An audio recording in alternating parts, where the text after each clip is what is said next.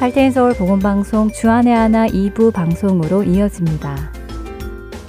주안의 하나 2부에는 시편을 묵상하며 시편 기자의 마음을 공감해 보는 프로그램 시편 나의 고백과 은혜의 설교 그리고 마태복음 강해가 준비되어 있습니다.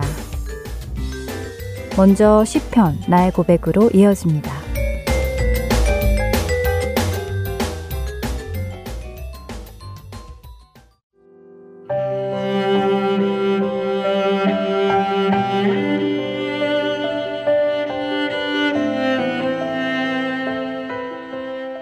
애청자 여러분 안녕하세요. 주님께 자신의 마음을 고백하는 시간 시편 나의 고백 진행의 민경은입니다. 히브리어로 쿤이라는 단어가 있습니다. 이 단어는 세우다, 굳게 정하다, 고정하다, 확정하다 라는 뜻입니다. 어떤 일에 마음을 정하지 못하고 이것이 좋을까 저것이 좋을까 저울질하다가 주먹을 불끈 쥐고 그래, 난 이렇게 하기로 정했어. 하는 모습을 표현할 때 사용하는 말입니다. 자신의 마음을 정하고 뜻을 세우는 모습이지요.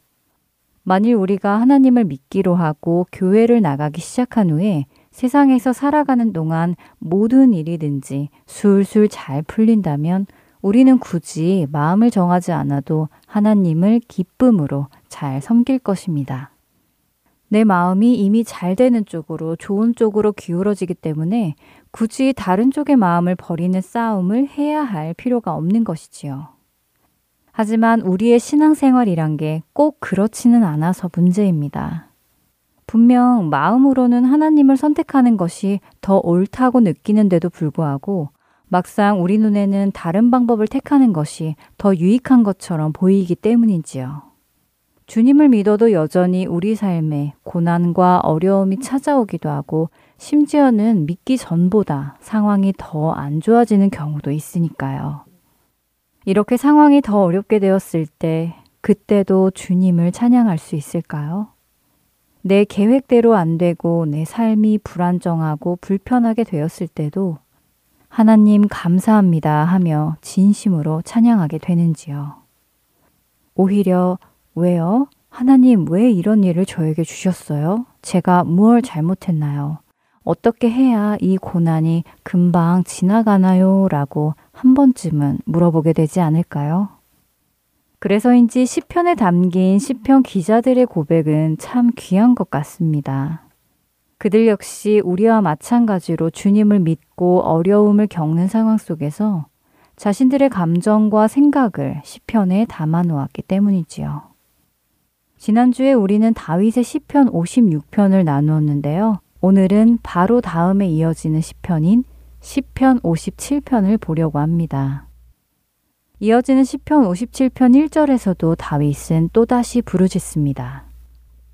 하나님이여 내게 은혜를 베푸소서 내게 은혜를 베푸소서 두 번이나 반복하며 하나님께 자신에게 은혜를 베풀어 달라는 다윗의 부르짖음 그의 외침 속에서 하나님께 도움을 구하는 그의 간절함이 느껴집니다.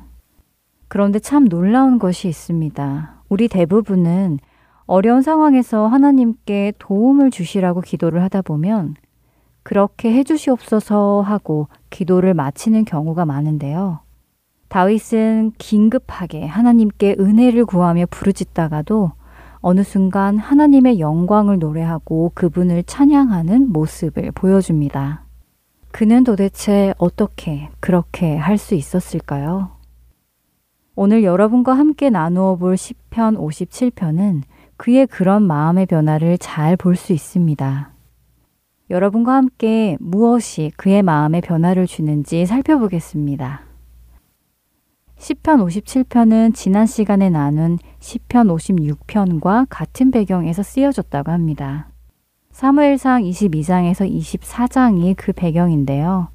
다윗은 자신을 죽이려는 사울을 피해 도망 다니고 있었습니다. 그렇게 도망가다 결국 적국인 블레셋 지역 중 하나인 가드 땅에까지 도망가게 되지요. 하지만 가드왕 아기스의 노여움을 살까 두려워 그들 앞에서 침을 흘리며 미친 사람인 척하여 목숨을 건지고 나옵니다. 스스로 침까지 흘리며 미친 사람인 척 그곳을 빠져나온 다윗은 아둘람 굴로 피신하는데요. 그때 다윗의 심정은 어땠을까요? 미친 척까지 하며 살아남은 것에 대해 부끄럽고 수치스러운 마음이 들지 않았을까요? 아, 내가 이렇게까지 하며 살아야 하나 하는 생각이 들었을 것 같은데요. 그렇게 다윗이 어두운 굴 속에 들어가 숨어 있을 때에도 사울 왕은 다윗을 죽이기 위해 여전히 그를 찾아다니고 있었지요. 이방인인 블레셋 사람들의 손에 죽을까 두려워 미친 척하며 도망쳤지만 안전해진 것이 아니라 이번에는 한 핏줄인 이스라엘의 사울 왕이 죽이려 찾아다닙니다. 정말 말 그대로 사면초가인 상황에 처해진 다윗이었지요. 그런데 바로 그런 상황에서 다윗이 쓴 시가 바로 57편입니다. 그 57편을 읽어드리겠습니다. 하나님이여 내게 은혜를 베푸소서 내게 은혜를 베푸소서 내 영혼이 주께로 피하되 주의 날개 그늘 아래에서 이 재앙들이 지나기까지 피하리이다. 내가 지존하신 하나님께 부르짖으며 곧 나를 위하여 모든 것을 이루시는 하나님께로다. 그가 하늘에서 보내사 나를 삼키려는 자의 비방에서 나를 구원하실지라. 하나님이 그의 인자와 진리를 보내시리로다. 내 영혼이 사자들 가운데에서 살며 내가 불사르는 자들 중에 누웠으니 곧 사람의 아들들 중에라. 그들의 이는 창과 화살이요. 그들의 혀는 날카로운 칼 같도다. 하나님이여, 주는 하늘 위에 높이 들리시며 주의 영광이 온 세계 위에 높아지기를 원하나이다. 그들이 내 걸음을 막으려고 그물을 준비하였으니 내 영혼이 억울하도다. 그들이 내 앞에 웅덩이를 팠으나 자기들이 그 중에 빠졌도다. 하나님이여, 내 마음이 확정되었고 내 마음이 확정되었사오니 내가 노래하고 내가 찬송하리이다. 내 영광아 깰지어다 비파야 수구마 깰지어다 내가 새벽을 깨우리로다. 주여 내가 만민 중에 주께 감사하오며 문 나라 중에서 주를 찬송하리이다. 무릇 주의 인자는 커서 하늘에 미치고 주의 진리는 궁창에 이르나이다. 하나님이여, 주는 하늘 위에 높이 들리시며 주의 영광이 온 세계 위에 높아지기를 원하나이다. 급하고 긴박한 상황을 잘 나타내듯이 다윗은 하나님을 찾으며 내게 은혜를 주시라고 부르짖으며 시작합니다. 그는 자신의 영혼이 주의 날개 그늘 아래에 들어가 이 모든 재앙들이 지나갈 때까지 숨어 기다리겠다고 고백합니다. 그런데 그렇게 고백하고 나니까 드는 생각이 있었습니다. 그것은 바로 지존하신 하나님께서 내가 부르짖을 때마다 그분이 나를 위하여 모든 것을 이루어 주셨다는 것이 생각난 것입니다. 그래서 다윗은 3절에 고백합니다. 하나님께서 하늘에서도 인자와 진리를 보내셔서 나를 삼키려던 자들로부터 나를 구원하실 것이라고 말이지요. 사절에서 지금 보이는 상황이 사람을 잡아먹는 날카로운 이와 혀를 가진 사자들 사이에 누워 있는 것 같지만 이런 상황에서도 하나님께서는 적들이 스스로의 함정에 빠지게 하시고 나를 구원하실 분이라는 믿음이 그에게 강하게 들어온 것입니다. 그래서 그는 결정합니다. 하나님이여, 내 마음이 확정되고 확정되었습니다. 다윗은 알았습니다. 내가 사람과 상황을 보고 두려움 속에 있어야 하는 것이 아니라 나를 지키시는 그 하나님을 바라볼 때 믿음이 생긴다는 것을 말입니다. 그래서 그는 두려움에 떠는 대신 하나님을 찬양하기로 결정한 것입니다. 여러분은 어떠세요? 오늘 우리는 어려운 시대를 살고 있지만 이 어려운 시대에서도 우리는 상황을 보는 것이 아니라 우리를 구원에 이르게 하실 그 지존하신 하나님을 바라보아야 하지 않을까요? 지난 시간 동안 우리를 보호하시며 구원의 길로 인도하신 그 하나님을 바라보며 우리의 마음을 확정해야 하지 않을까요? 하나님, 오늘 제 마음을 확정합니다. 세상 보지 않고 상황 보지 않고 모든 상황 위에 계시는 하나님. 나를 구원하시는 그 하나님. 독생자를 주시면서까지 나를 구원하시는 그 하나님을 믿고 내 마음은 주님을 찬양하겠습니다. 라는 다윗의 이 고백이 여러분과 저의 고백이 되기를 소망하며 시편 나의 고백 오늘 이 시간 마치겠습니다. 저는 다음 시간에 다시 찾아뵙겠습니다. 안녕히 계세요.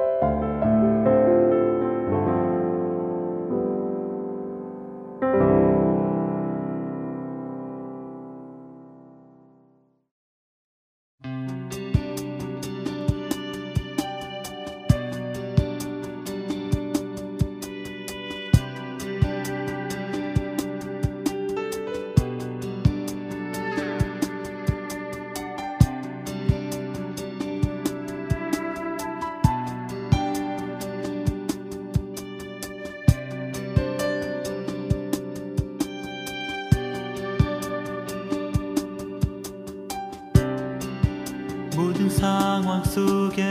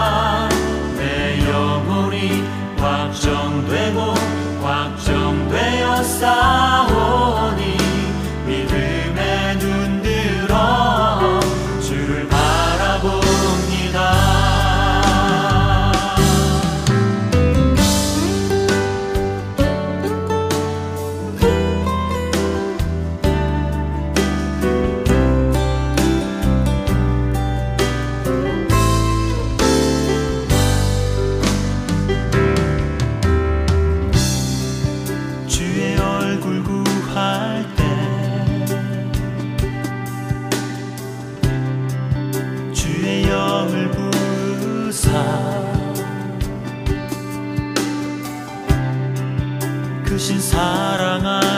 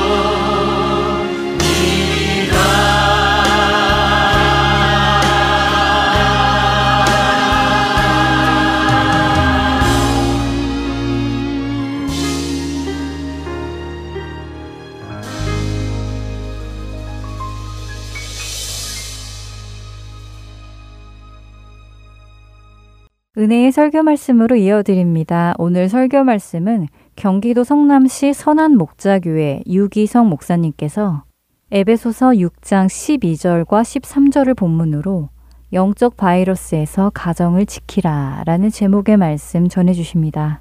은혜 시간 되시길 바랍니다.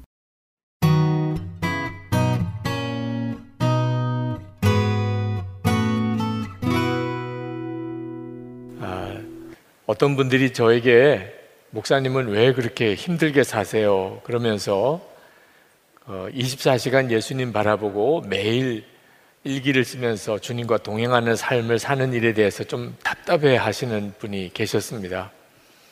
아, 힘들게 살고 싶은 사람 누가 있겠어요?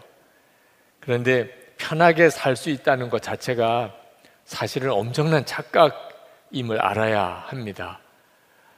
대적 마귀가 우는 사자처럼 우리를 삼키려고 두루 돌아다니고 있는데 편안하게 살고 싶다고 그렇게 사라지는 것 아니잖아요. 제가 매일 일기를 쓰면서 하루를 주님과 늘 점검하며 살려고 하는 것은 예수님과 계속 동행하며 살고 싶기 때문에 그렇습니다. 그 길만이 마귀에게 사로잡히고 휘둘리지 않고 마음의 평안을 지키고 거룩함과 모든 사람과의 화평함을 지키며 살 수 있는 유일한 길이라고 생각되었기 때문입니다. 여러분, 가정생활이 힘들다면 왜 그럴까요? 가정 안에 마귀와 계속 싸움의 역사가 있기 때문에 그렇습니다. 오늘 에베소서 6장 12절 말씀에 보면 우리의 씨름은 혈과 육을 상대하는 것이 아니요 통치자들과 권세 들과 이 어둠의 세상 주관자들과 하늘에 있는 악의 영들을 상대함이라. 우리가 가정 안에서 마귀와 싸운다는 거죠. 영적인 전쟁이라고 합니다. 그런데 마귀와 싸운다, 영적인 전쟁이라 그러면 그동안에는 많은 성도들이 무슨 판타지 소설처럼 생각을 했습니다. 마귀가 눈에 보이지 않으니까. 근데 지금 코로나19 사태로 인해서 마귀와 싸운다는 것이 아주 실제적인 감각, 아, 그런 거구나, 라고 우리가 이해할 수 있는 너무나 좋은 상황이 되어 있습니다. 그래서 오늘 아, 영적 바이러스에서 우리 가정을 지키라. 그 말씀으로 여러분들과 함께 가정의 영적 전쟁에 대해서 말씀을 드리려고 합니다.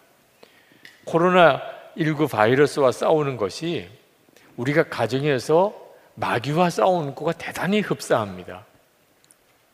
코로나19 바이러스가 눈에 보이지 않지만 증세를 보고 아, 내가 감염되었는지도 모르겠어. 그렇게 깨달을 수 있습니다. 예를 들면 열이 난다든지 기침이 자꾸 나온다든지 인후통이 온다든지 그런 증세가 있으면 그러면 아, 내가 혹시 바이러스에 감염이 됐나? 그렇게 생각하게 되잖아요. 마귀의 공격도 똑같습니다. 눈에 보이지 않지만 우리 가정 분위기가 아, 이건 마귀가 역사하는 건가? 그런 느낌이 오는 분위기가 있다니까요. 제가 한번 운전하다가 기독교 방송을 듣는데 어느 목사님이 설교하시는 중에 그런 말씀을 하시더라고요. 교회도 다 편안하고 또 계속 잘 성장하고 있는데 갑자기 어느 날 모든 게 다 귀찮은 마음이 들더라는 겁니다. 목회도 다 힘들게만 느껴지고 아내도 자녀들도 다 짐스럽게만 느껴지고 짜증만 나고 성경은 목사인데도 성경은 보고 싶은 마음이 없어지고 기도도 한 5분도 제대로 기도를 못 하겠고 그런 상태가 며칠을 계속되면서 아, 이거 영적인 공격이구나. 마귀가 역사하는 거구나. 그런 느낌이 들더래요. 그래서 기도가 잘 되고 안 되고 상관없이 큰 소리로 정말 바라가는 마음으로 주여 하고 몇 번을 부르짖었는지 모른답니다. 근데 갑자기 속에서 무언가가 확 빠져나가는 것 같은데 눈물이 터지고 그리고 기도가 열리고 감사가 터지더라는 거죠. 그렇게 영적인 회복을 얻었노라고 그런 말씀을 들었습니다. 여러분도 뭐라고 특별한 이유가 없이 모두가 다 싫어질 때가 오잖아요. 가족. 그런데 그냥 믿기만 하고 원망만 되고 성경 읽고 싶은 생각도 없고 기도도 안 되고 예배 드리는 것도 그냥 빠져도 그만이고 벌써 영적인 분별이 올만하죠. 마귀가 역사하는 거구나. 분별을 할 수 있어야 돼요. 이건 대단히 중요합니다. 우리가 코로나19 바이러스와 그 감염되는 문제로 인해서 싸우면서 제일 먼저는 빨리 증상을 분별해서 선별 진료소로 가는 거죠. 여러분도 아, 이게 마귀의 역사인가? 만약에 그런 생각이 든다면 빨리 성경으로 가서 확인을 해야 합니다. 성경을 통해서 지금 우리 안에 일어나고 있는 이 일이 주님으로부터 온 일인지 마귀가 역사하는 것인지 알 수 있다고요. 성경에 마귀의 역사에 대해서 아주 구체적으로 자세하게 말씀해 놓고 있습니다. 그 모든 것들을 단 두 가지로만 요약을 하라 그러면 거룩함을 잃어버린 삶, 그리고 또 하나 사람들하고 계속 다투고 미워하고 그리고 분열하는 일. 이 두 가지가 전형적으로 마귀가 우리 가정 안에 역사하는 증상인 것입니다. 히브리서 12장 14절에 보면 모든 사랑과 더불어 화평함과 거룩함을 따르라. 이것이 없이는 아무도 주를 보지 못하리라. 여러분, 여러분의 삶을, 가정을 한번 잘 살펴보시기 바랍니다. 모든 사랑과 함, 함께하는 화평함, 그리고 거룩함이 가정 안에 잘 지켜지고 있습니까? 가족이 미워지는 거, 이건 정말 끔찍한 일이죠. 우리가 이 세상에 많은 인간관계를 가지고 살지만 마지막까지 사랑할 관계가 가족이잖아요. 그런데 그 가족이 미워진다면 거기에는 여러 가지 이유가 있겠지만 영적인 분별을 해야 합니다. 가족이 미워진다는 것은 이미 마귀가 우리의 마음과 가정을 사로잡고 있다는 겁니다. 배우자가 이기적이고 자기중심적이면 당연히 화가 나죠. 어떻게 사람이 그럴 수가 있어? 섭섭한 마음도 들고 원망도 생기죠. 그런데 정직하게 생각해야 됩니다. 나는 그렇지 않은가 하는 거예요. 그 사람만 이기적이고 자기 중심적인가? 마귀가 참 교묘하죠.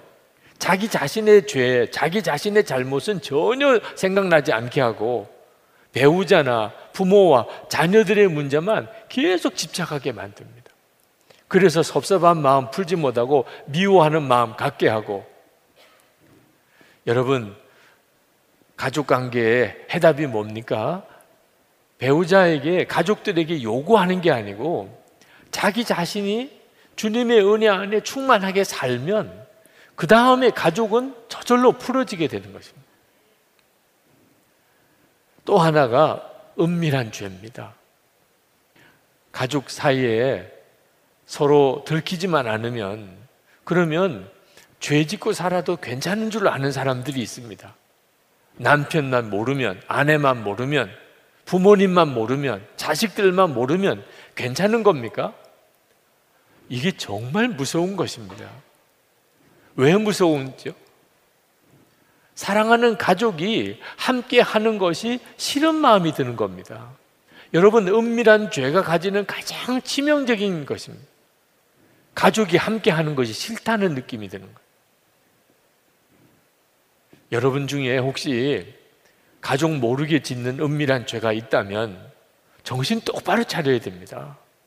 지금 완전히 마귀에게 사로잡혀 있는 것입니다.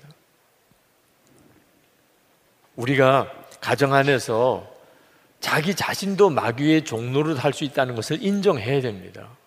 어떤 때는 정말 제가 저 자신이 무서운 느낌이 들 정도가 아, 그런 때가 있더라고요.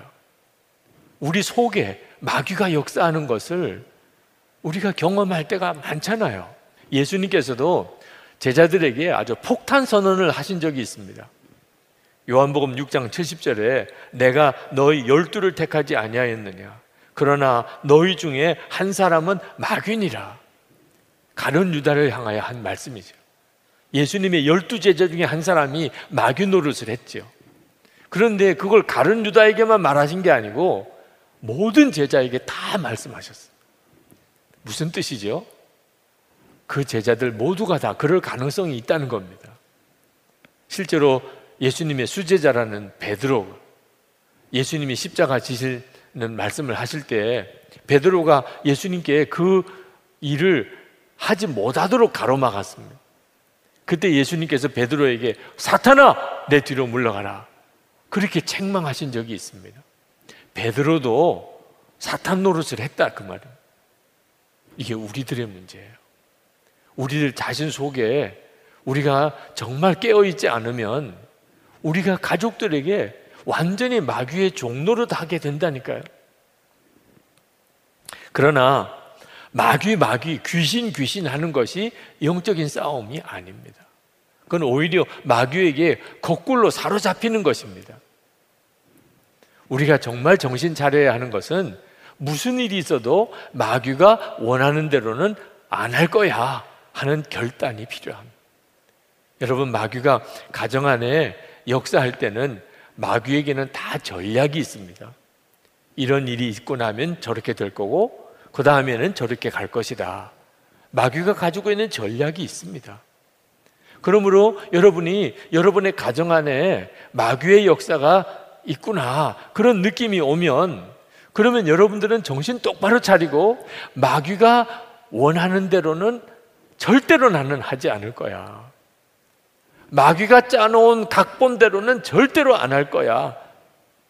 마음에 굳게 결단해야 합니다. 그게 뭐지요? 용서해요. 그리고 찬양하는 것입니다. 마귀는 우리 가정에서 서로 미워하게 만들려고 엄청나고 아주 교묘하게 역사합니다. 그런데 우리가 용서하면 마귀는 기절하는 거죠, 기절. 마귀는 우리 입에서 하나님을 원망하고 탄식하고 염려하게 계속 역사합니다. 그런데 우리가 우리 입으로 어떤 형편에서든지 하나님을 찬양하면 마귀는 정말 기절하는 거죠. 마귀 기절하는 거 얼마나 통쾌합니까? 이것이 바로 진짜 영적 전쟁인 것입니다.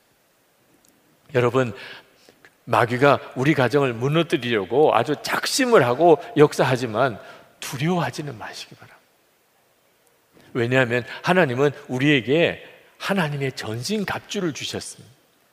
마귀와 싸워서 이길 수 있는 무기를 우리에게 주셨다고요. 13절 말씀에 보실까요? 그러므로 하나님의 전신 갑주를 취하라. 이는 악한 날에 너희가 능히 대적하고 모든 일을 행한 후에 서기 위함이라. 하나님의 전신갑주는 구원의 투구, 의의 흉배, 그리고 진리의 허리띠, 평안의 복음의 신발, 그리고 믿음의 방패, 그리고 성령의 검. 하나님께서 우리가 마귀가 어떤 공격을 해오든지 능히 이길 수 있도록 우리에게 전신갑주를 주셨습니다. 이 하나님의 전신갑주는 한마디로 말하면 예수님과 동행하는 것입니다. 항상 예수님과 함께 동행하며 사는 24시간 예수님을 바라보고 사는 그러면 예수님께서 마귀가 어떤 공격을 해와도 우리를 지키신다는 것. 예수님은 마귀의 일을 멸하려고 오신 분이십니다. 요한일서 3장 8절에 하나님의 아들이 나타나신 것은 마귀의 일을 멸하려 하십니다. 예수님이 십자가 지신 것도 마귀의 일을 멸하려고 하신 것입니다. 히브리서 2장 14절에 15절에 그도 또한 같은 모양으로 혈과 육을 함께 지니심은 죽음을 통하여 죽음의 세력을 잡은 자 곧 마귀를 멸하시며 또 죽기를 무서워함으로 한평생 매여 종로로 타는 모든 자들을 놓아주려 하심이니 우리가 예수님을 믿는 것은 우리가 더 이상 마귀에게 공격을 당하고 시달림을 당해서 마귀에게 복종하고 그리고 마귀의 조롱거리가 되는 삶을 이제는 완전히 청산하기 위해서 예수를 믿는 겁니다. 남편이 외도함으로 남편과 이혼하고 한동안은 혼자 지내시다가 그러다가 재혼하신 어느 여성도가 있었습니다. 그분이 오랫동안 절을 다니셨어요. 친구들과 함께 늘 절에 가서 불공을 드리던 분입니다. 그런데 친구 중에 하나가 예수를 믿는 친구가 있었는데 그렇게 교회 전도 집회 때 한번 가자고 그렇게 초청을 하는 겁니다. 평소에 교회가 궁금했었대요. 교회는 도대체 어떤 곳일까? 그래서 그래 한번 가보자. 그래서 구경 삼아 교회 전도 집회 때 왔는데 그날 예수님을 영접한 겁니다. 뭐라고 설명할 수 없는 마음의 강한 끌림을 받고 예수님을 영접했어요. 그리고 바로 이어서 부흥회가 있다는 말을 듣고 한번 참석해 보자. 그래서 부흥회 참석을 했다가 큰 은혜를 받았어요. 그분이 그 부흥회 때 간증을 하셨어요. 본인이 간증하신 내용이 이런 내용입니다. 자기가 부흥에 참석을 해서 어느 날 설교가 끝나고 기도하는데 갑자기 회개가 터지더래요. 이혼한 전 남편, 자기는 그동안에 한 번도 그런 생각 안 해봤는데 내가 사랑하지 못했구나. 내가 그 사람 용서하지 못했구나. 그게 너무 죄책감이 들더래요. 그동안에는 그 사람 때문에 내 인생이 망가졌다고만 생각하고 살았는데 내가 진짜 사랑과 용서를 해주지 못했구나. 그런 마음이 들어서 너무 회개를 했다는 겁니다. 그러면서 생각하기를, 아, 이것이 불교와 기독교의 차이구나. 그런 생각이 들더래요. 그래서 절에 다니던 친구들 만나서 그 이야기를 해줬대요. 내가 교회 가서 부흥회라는 데 참석을 해서 참 이상한 경험을 했다. 그리고 너희들도 다 한번 교회 나와봐. 그리고 전도를 했다는 겁니다. 그리고 하시는 이야기가 자기는 그동안에 재혼한 가정에 자녀들이 새 엄마라고 말하는 것을 들으면 엄청나게 화가 나다. 아주 히스테릭한 반응을 보였다는 거예요. 어떻게 내가 엄마지 새 엄마냐? 그런데 지금은 자기가 그 자녀들에게 내가 너희들의 새 엄마잖아. 자기가 그렇게 이야기를 하게 됐다는 전혀 그 점 때문에 뭐 마음이 상한다거나 또는 섭섭하다거나 그런 마음이 없어졌다는 거예요. 우리의 가정에 별의별 문제로 마귀가 우리 가정을 우울하게 만들고 서로 싸우게 만들고 근심하게 만들고 갈라지게 만들고 역사합니다. 그런데 진짜 예수님을 믿게 되면 그러면 정말 놀라운 기적이 일어나요. 마귀가 그렇게 우리를 넘어뜨리려고 해도 그게 다 문제가 되지를 않습니다. 요한일서 5장 18절에 보면 하나님께로부터 난 자는 다 범죄하지 아니하는 줄을 우리가 아노라. 하나님께로부터 나신 자가 그를 지키심에 악한 자가 그를 만지지도 못하느니라. 이것이 바로 우리 가정에 마귀가 역사할 때 예수를 믿는 자가 경험하는 승리의 모습입니다. 하나님께로 나신 자가 예수 그리스도께서 나를 지키심에 악한 자가 만지지도 못한다는 어느 부인이 예수를 믿었습니다. 그런데 남편이 뭐 말할 수 없이 핍박을 하는 겁니다. 이런 것도 영적인 전쟁 중의 하나죠. 예수 믿는 사람이 생기지 않도록 마귀가 역사하는 거죠.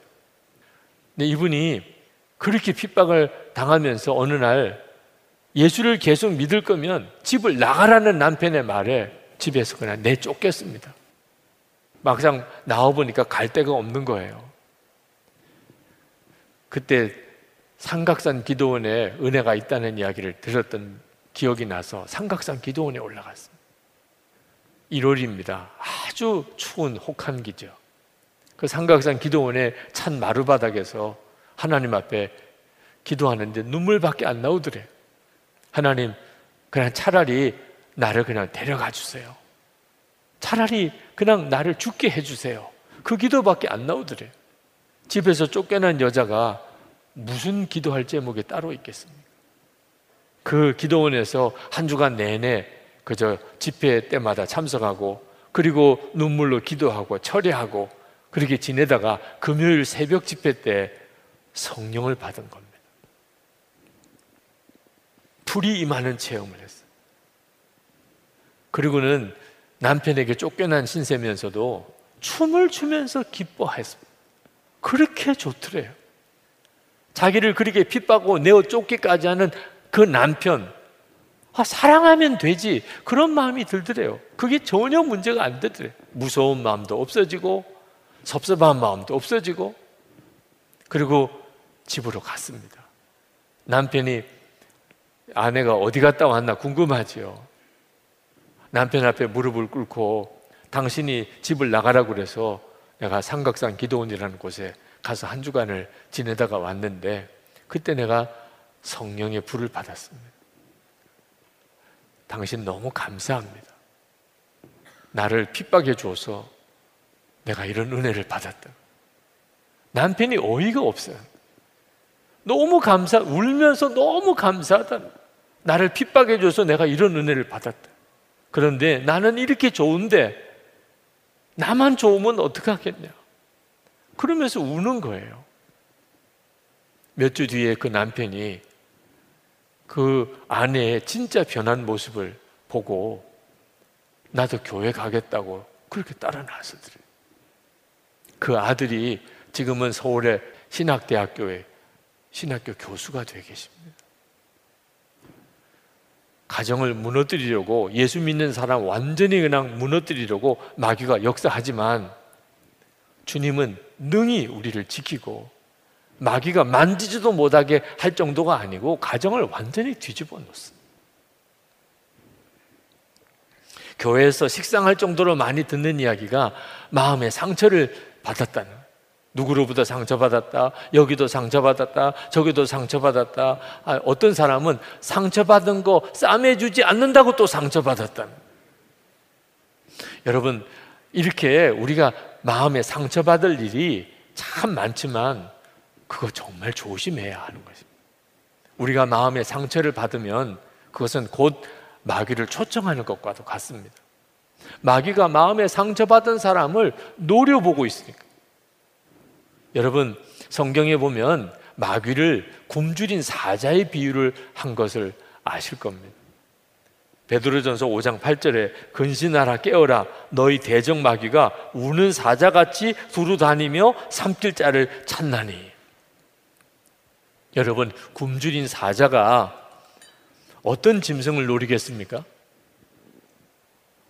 아주 근육이 튼튼하고 잘 달리고 건강한 그런 짐승은 초식 동물이라도 사자도 사실 쉽게 사냥하기가 어렵습니다. 그 무리 중에서 유독 약해 보이는 존재, 병약해 보이는 존재, 왜 따로 떨어져 있는 존재. 그게 바로 굶주린 사자가 노리는 대상이죠. 마음에 상처가 있다. 하나는 상처받았어. 그런 사람은 사실 마귀 보고 나를 삼키라고 초청하는 것과도 같은 겁니다. 여러분, 예수님을 믿어도 적당하게 믿을 생각하면 안 됩니다. 아니, 목사님은 왜 그렇게 힘들게 예수 믿으세요? 힘들게 예수를 믿는 게 아닙니다. 우는 사자처럼 마귀가 돌아다니고 있는 형편에서 정신 똑바로 차리고 살아야 마귀에게 사로잡혀지지 않기 때문에 그렇습니다. 선한 목자교회 담임 목사도 얼마든지 마귀의 미혹을 받을 대상입니다. 24시간 주님 바라보고 매일매일 살아가면서 내가 정말 주님 기뻐하는 뜻대로 오늘도 주님과 동행하고 살았는데 점검하지 않으면 어느 순간에 마귀가 주는 생각에 사로잡혀 버리게 됩니다.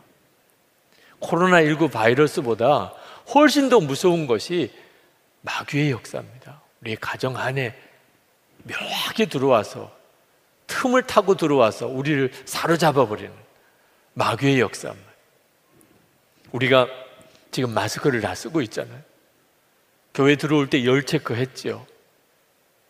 손 소독제도 했습니다. QR코드도 점검하면서 앉은 자리 좌석 번호까지 다 끝나고 난 다음에 제출하고 시간이 딱 되면 예배당 문을 닫고 더 이상 본당에 들어오지 못하게 하는 이유.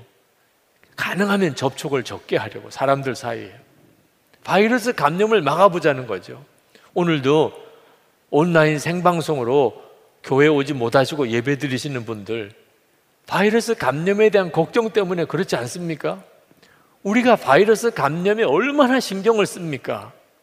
그런데 훨씬 더 무서운 게 있다니까요. 그게 바로 마귀의 역사입니다. 교우들에게 예수 동행 일기를 쓰시도록 그렇게 권해드리는 이유는 내가 오늘 하루 내가 품지 말아야 될 마음, 받아들이지 말아야 될 말을 내가 받아들인 건 없을까?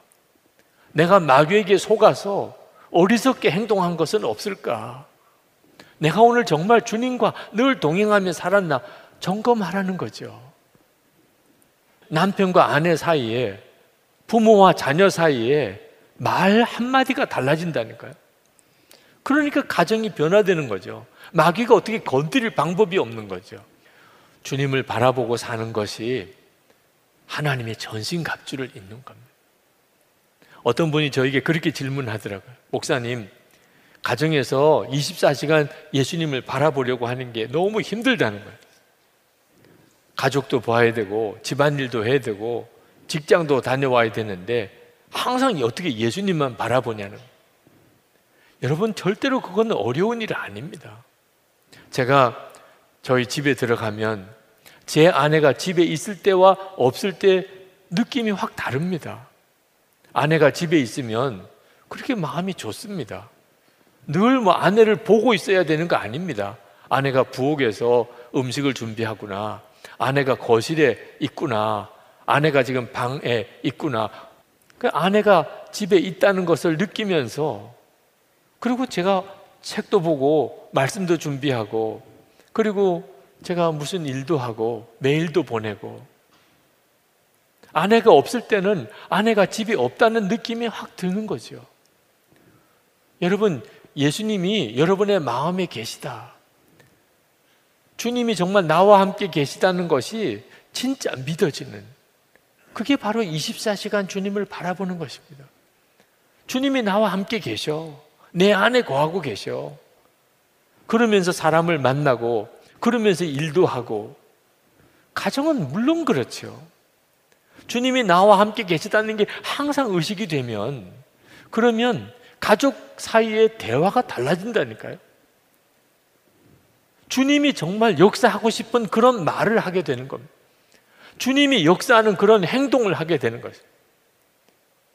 그러다가 보면 가정에 드리워졌던 어두운 그림자, 뭐라고 설명할 수 없는 뭐 어떤 먹구름이 싹 사라진 것 같습니다. 무슨 형편이나 처지가 특별히 달라진 게 없어도 믿음 안에서 하나 된 정말 예수님을 바라보는 그런 가족들 사이에서만 누릴 수 있는 놀라운 기쁨과 사랑과 평화가 가정을 사로잡는 것입니다. 영적 바이러스에서 우리 가정을 지켜야 합니다. 그게 우리가 세상을 이기는 길이에요. 하나님이 우리에게 주신 가장 놀라운 복입니다.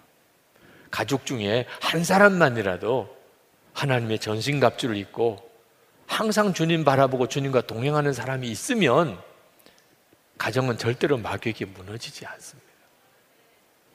이제 우리 같이 기도하십시다. 하나님, 우리가 마귀의 역사에 속아서 가족들 사이에 서로 미워하고 다투고 은밀한 죄에 빠지는 그 말할 수 없는 비참한 자리에서 우리 가정을 지켜주소서. 부부 사이에, 부모 자녀 사이에, 형제 사이에 정말 나는 죽고 예수로 살고 하나님의 전신갑주 예수 그리스도와 동행하며 살게 주옵소서.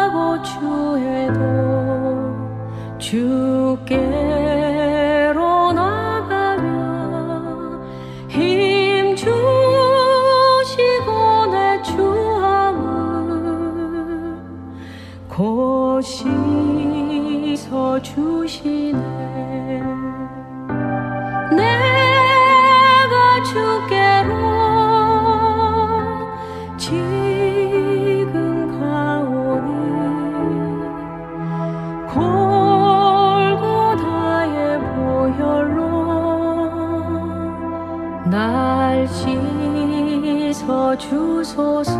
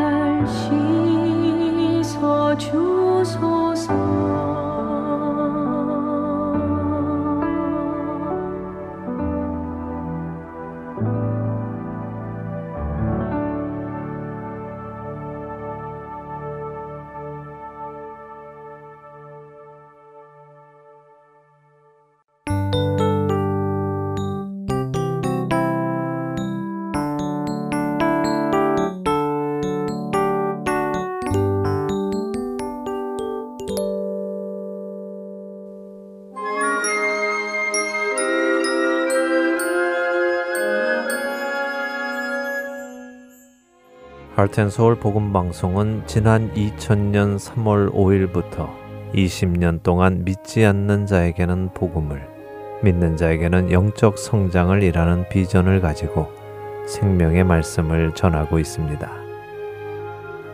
이 귀한 사역은 여러분의 기도와 후원으로 이루어집니다. 앞으로 더 많은 곳에 그리고 더 다양한 언어로 예수님의 생명을 전할 수 있도록 여러분들의 기도와 후원 그리고 동역을 부탁드립니다.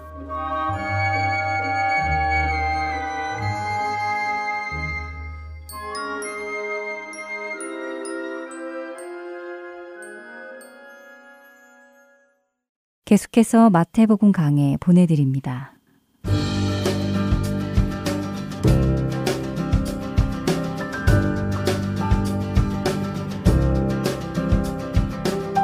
할트앤 서울 복음방송 애청자 여러분 안녕하세요. 마태복음 강의 김태정 목사입니다. 오늘은 마태복음 18장의 내용을 살펴보도록 하겠습니다. 오늘 18장에 등장하는 첫 번째 사건은 천국에서 누가 큰 자인지에 대한 이야기로 시작됩니다. 1절부터 3절까지의 말씀입니다. 그때의 제자들이 예수께 나와 이르되 천국에서는 누가 크니이까 예수께서 한 어린아이를 불러 그들 가운데 세우시고 이르시되 진실로 너희에게 이르노니 너희가 돌이켜 어린아이들과 같이 되지 아니하면 결단코 천국에 들어가지 못하리라. 오늘 본문에서는 이 이야기의 배경에 대해서는 잘 나타나 있지 않지만 사실 이 이야기는 제자들끼리 서로 자신이 큰 사람이라는 다툼으로 시작되었습니다. 12명의 제자들은 각자 다른 생각을 가진 사람들이었고 서로 경쟁적인 위치라고 생각하기도 하였습니다. 특히 한눈에 보기에도 베드로와 안드레 형제 그리고 요한과 야구보 형제는 치열한 접전을 보이지 않았을까 생각이 됩니다.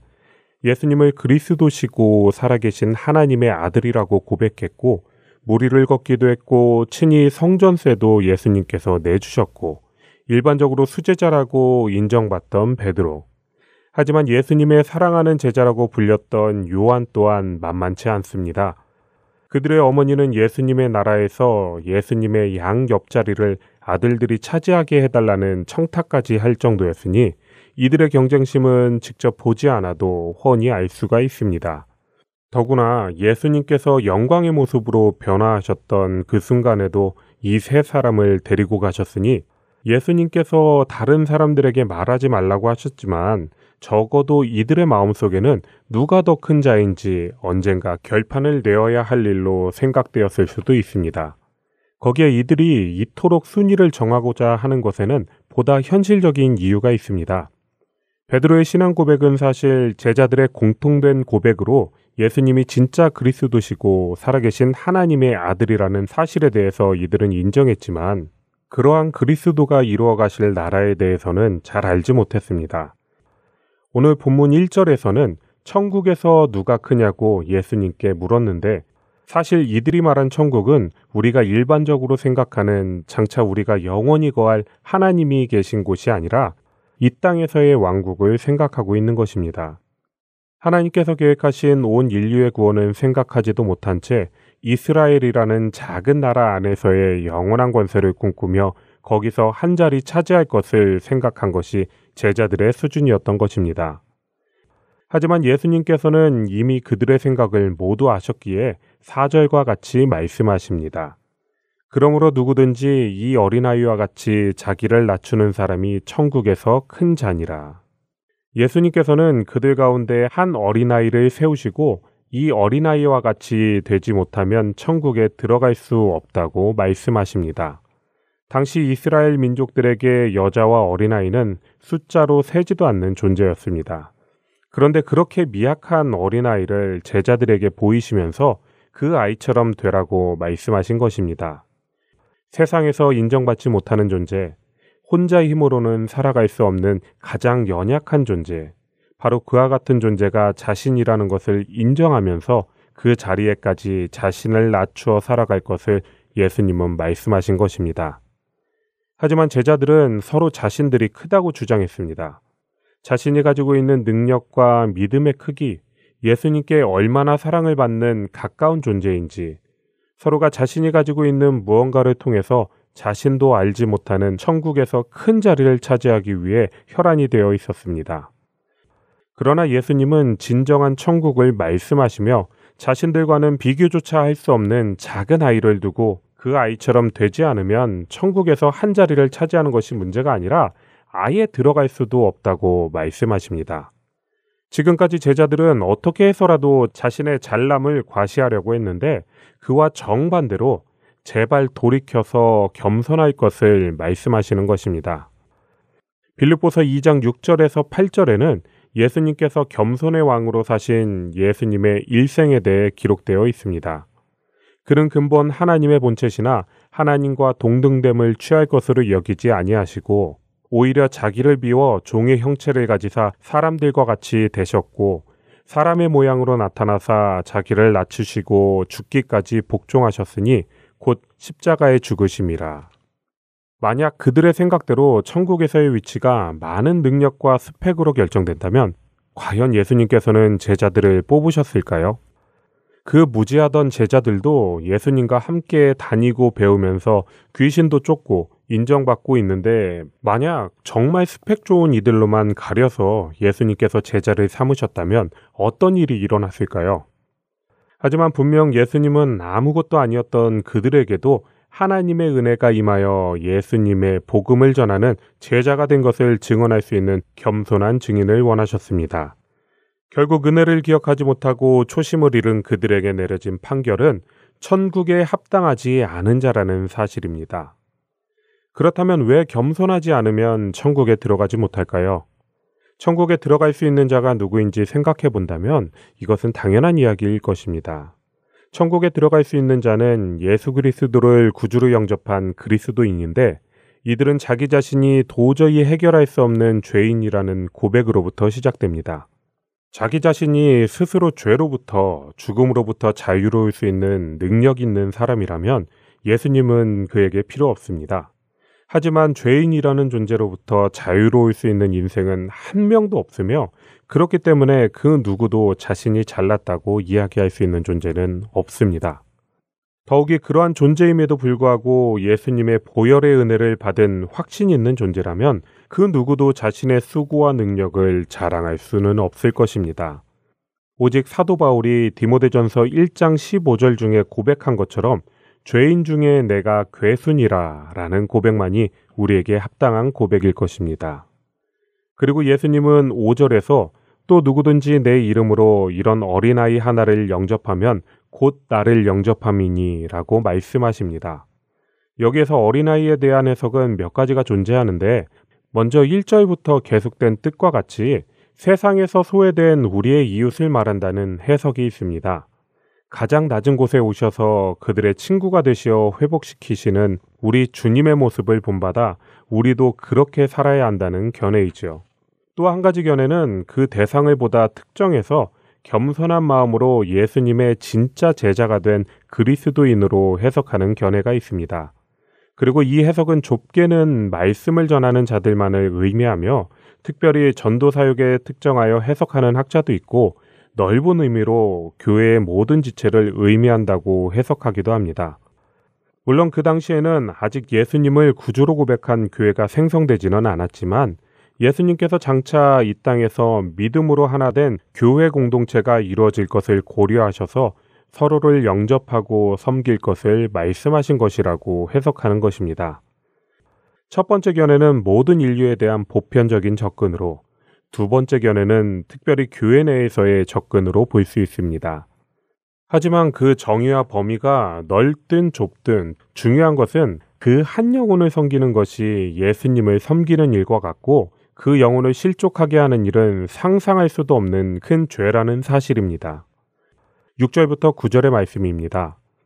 누구든지 나를 믿는 이 작은 자 중 하나를 실족하게 하면 차라리 연재 맷돌이 그 목에 달려서 깊은 바다에 빠뜨려지는 것이 나으니라. 실족하게 하는 일들이 있으므로 말미암아 세상에 화가 있도다. 실족하게 하는 일이 없을 수는 없으나 실족하게 하는 그 사람에게는 화가 있도다. 예수님은 실족하게 하는 일에 대해서 정말 무섭게 말씀하십니다.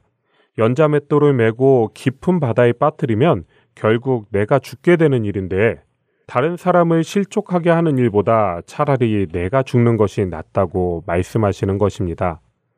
예수님은 자신을 팔았던 가론 유다에게 차라리 나지 아니하였더라면 자기에게 좋을 뻔하였느니라 라고 말씀하셨었는데 그 가론 유다의 죄와 형제를 실족하게 한 죄가 똑같다고 말씀하시는 것입니다.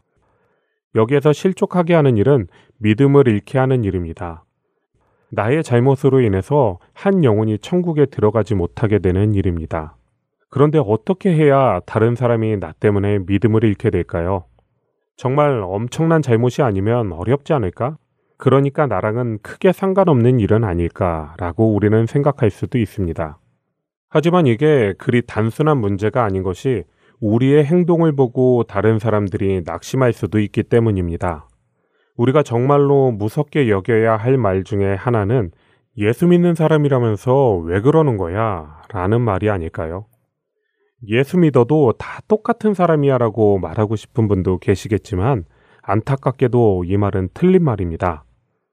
진짜 예수님의 제자 그리스도인은 나는 죽고 예수로 사는 사람이기 때문입니다. 내 삶에 예수님께서 살아계신 흔적이 있어야 되기 때문입니다. 분명 악한 세상이기 때문에 실족하게 하는 일이 없을 수는 없다고 말씀하셨지만 중요한 것은 그렇다고 해서 실족하게 하는 죄가 없어지는 것이 아니라 오히려 그 책임을 분명히 져야 한다고 말씀하신 사실입니다. 그렇기 때문에 먼저 우리의 삶이 실족하지 않아야 합니다. 나의 삶이 다른 이들이 예수님을 믿게 하는데 방해가 되지 않도록 나 자신이 먼저 굳게 서야 합니다. 8절부터 9절까지의 말씀입니다. 만일 내 손이나 내 발이 너를 범죄하게 하거든 찍어 내버리라. 장애인이나 다리 저는 자로 영생에 들어가는 것이 두 손과 두 발을 가지고 영원한 불에 던져지는 것보다 나으니라. 만일 내 눈이 너를 범죄하게 하거든 빼어내버리라. 한 눈으로 영생에 들어가는 것이 두 눈을 가지고 지옥불에 던져지는 것보다 나으니라. 이 세상에서 실족하지 않고 하나님께서 주신 손과 발과 눈으로 사명을 감당하며 살 수 있으면 정말 좋겠지요. 하지만 육신에 집중하여 영원한 것을 보지 못하게 된다면 차라리 모든 것을 포기하고 영적인 눈을 떠서 살아가는 것이 훨씬 이득입니다. 왜냐하면 이 세상은 우리의 영원한 보금자리가 아니라 잠깐 거쳐가는 곳이기 때문이죠. 영원한 본향에 합당한 자가 되어 다른 이들을 실족하게 만드는 것이 아니라 오히려 그들에게 복음을 증명하여 구원하는 그 일, 그것이 우리가 해야 할 가장 중요한 사명입니다. 왜냐하면 하나님께서 그 한 영혼을 기뻐하시기 때문입니다. 10절부터 14절까지의 말씀입니다. 삼가 이 작은 자 중에 하나도 업신여기지 말라. 너희에게 말하노니 그들의 천사들이 하늘에서 하늘에 계신 내 아버지의 얼굴을 항상 배옵느니라. 너희 생각에는 어떠하냐? 만일 어떤 사람이 양 백마리가 있는데 그 중에 하나가 길을 잃었으면 그 아흔아홉 마리를 산에 두고 가서 길 잃은 양을 찾지 않겠느냐? 진실로 너희에게 이르노니 만일 찾으면 길을 잃지 아니한 아흔아홉 마리보다 이것을 더 기뻐하리라. 이와 같이 이 작은 자 중에 하나라도 잃는 것은 하늘에 계신 너희 아버지의 뜻이 아니니라. 하나님께서 우리를 얼마나 소중하게 생각하시냐면 항상 하나님의 얼굴을 뵙는 천사가 우리의 천사라고 예수님은 말씀하십니다. 히브리서 1장 14절에는 모든 천사들은 섬기는 영으로서 구원받을 상속자들을 위하여 섬기라고 보내심이 아니냐라고 기록되어 있습니다. 하나님을 뵙는 그 귀한 존재가 우리를 섬기기 위해 있다는 것은 하나님께서 우리를 얼마나 소중하게 생각하시는지를 알려주는 사실입니다. 그러하기 때문에 그 귀한 한 영혼이 실족하지 않고 돌아오는 것이 가장 큰 기쁨이라고 말씀하시는 것입니다. 하지만 이 말씀은 이미 있는 99마리의 양보다 한 마리가 더 중요하다고 말씀하시는 것은 아닙니다. 오히려 모든 양이 소중하다는 말씀입니다. 왜냐하면 우리도 실족하여 길을 잃어버린 양이 될 수 있기 때문이며 만약 우리가 길을 잃는다고 해도 예수님은 우리를 찾기 위해 떠나실 것이라고 약속하시는 말씀이기 때문입니다. 그렇기 때문에 우리는 공동체의 지체도 그리고 우리 자신도 죄에 내버려 둘 수 없습니다. 함께 죄에서 돌이키고 격려하며 겸손하게 하나님의 백성으로 살아가야 합니다. 오늘은 마태복음 18장 전반부의 내용을 살펴보았습니다. 이 세상에서는 가장 작은 자처럼 보이지만 천국에서 가장 큰 자, 하나님에게 가장 귀한 한 사람이 바로 우리입니다. 서로 자신을 나타내려 싸워서 실족하게 하지 말고 도리어 주님께서 보여주신 대로 겸손히 섬기는 우리가 되시길 소원하며 마태복음 강해 마치겠습니다.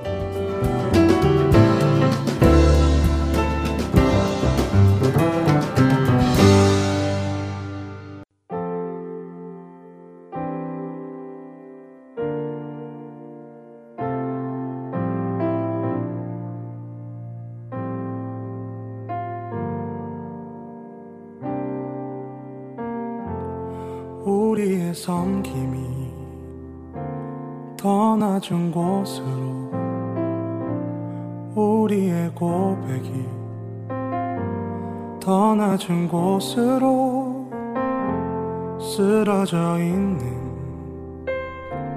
그들을 향해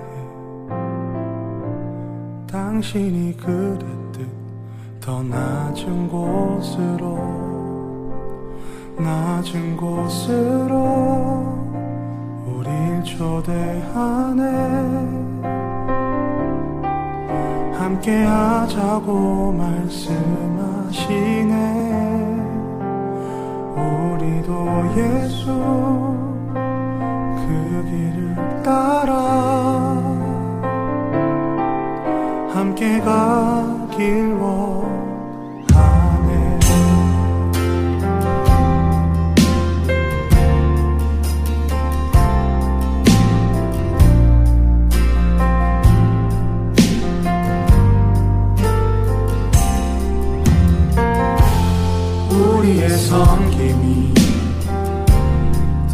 낮은 곳으로 우리의 고백이 더 낮은 곳으로 쓰러져 있는 그들을 향해 당신이 그랬듯 더 낮은 곳으로 낮은 곳으로 초대하네 함께 하자고 말씀하시네. 우리도 예수 그 길을 따라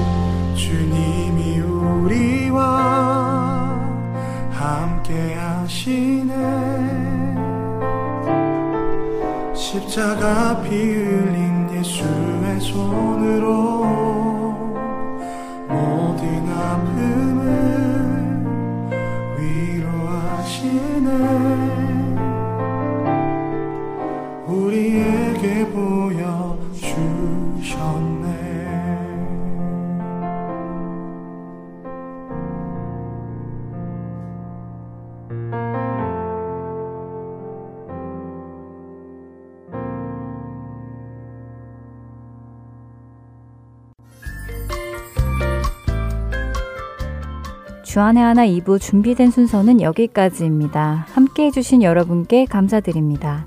다음 시간에 뵙겠습니다. 안녕히 계십시오.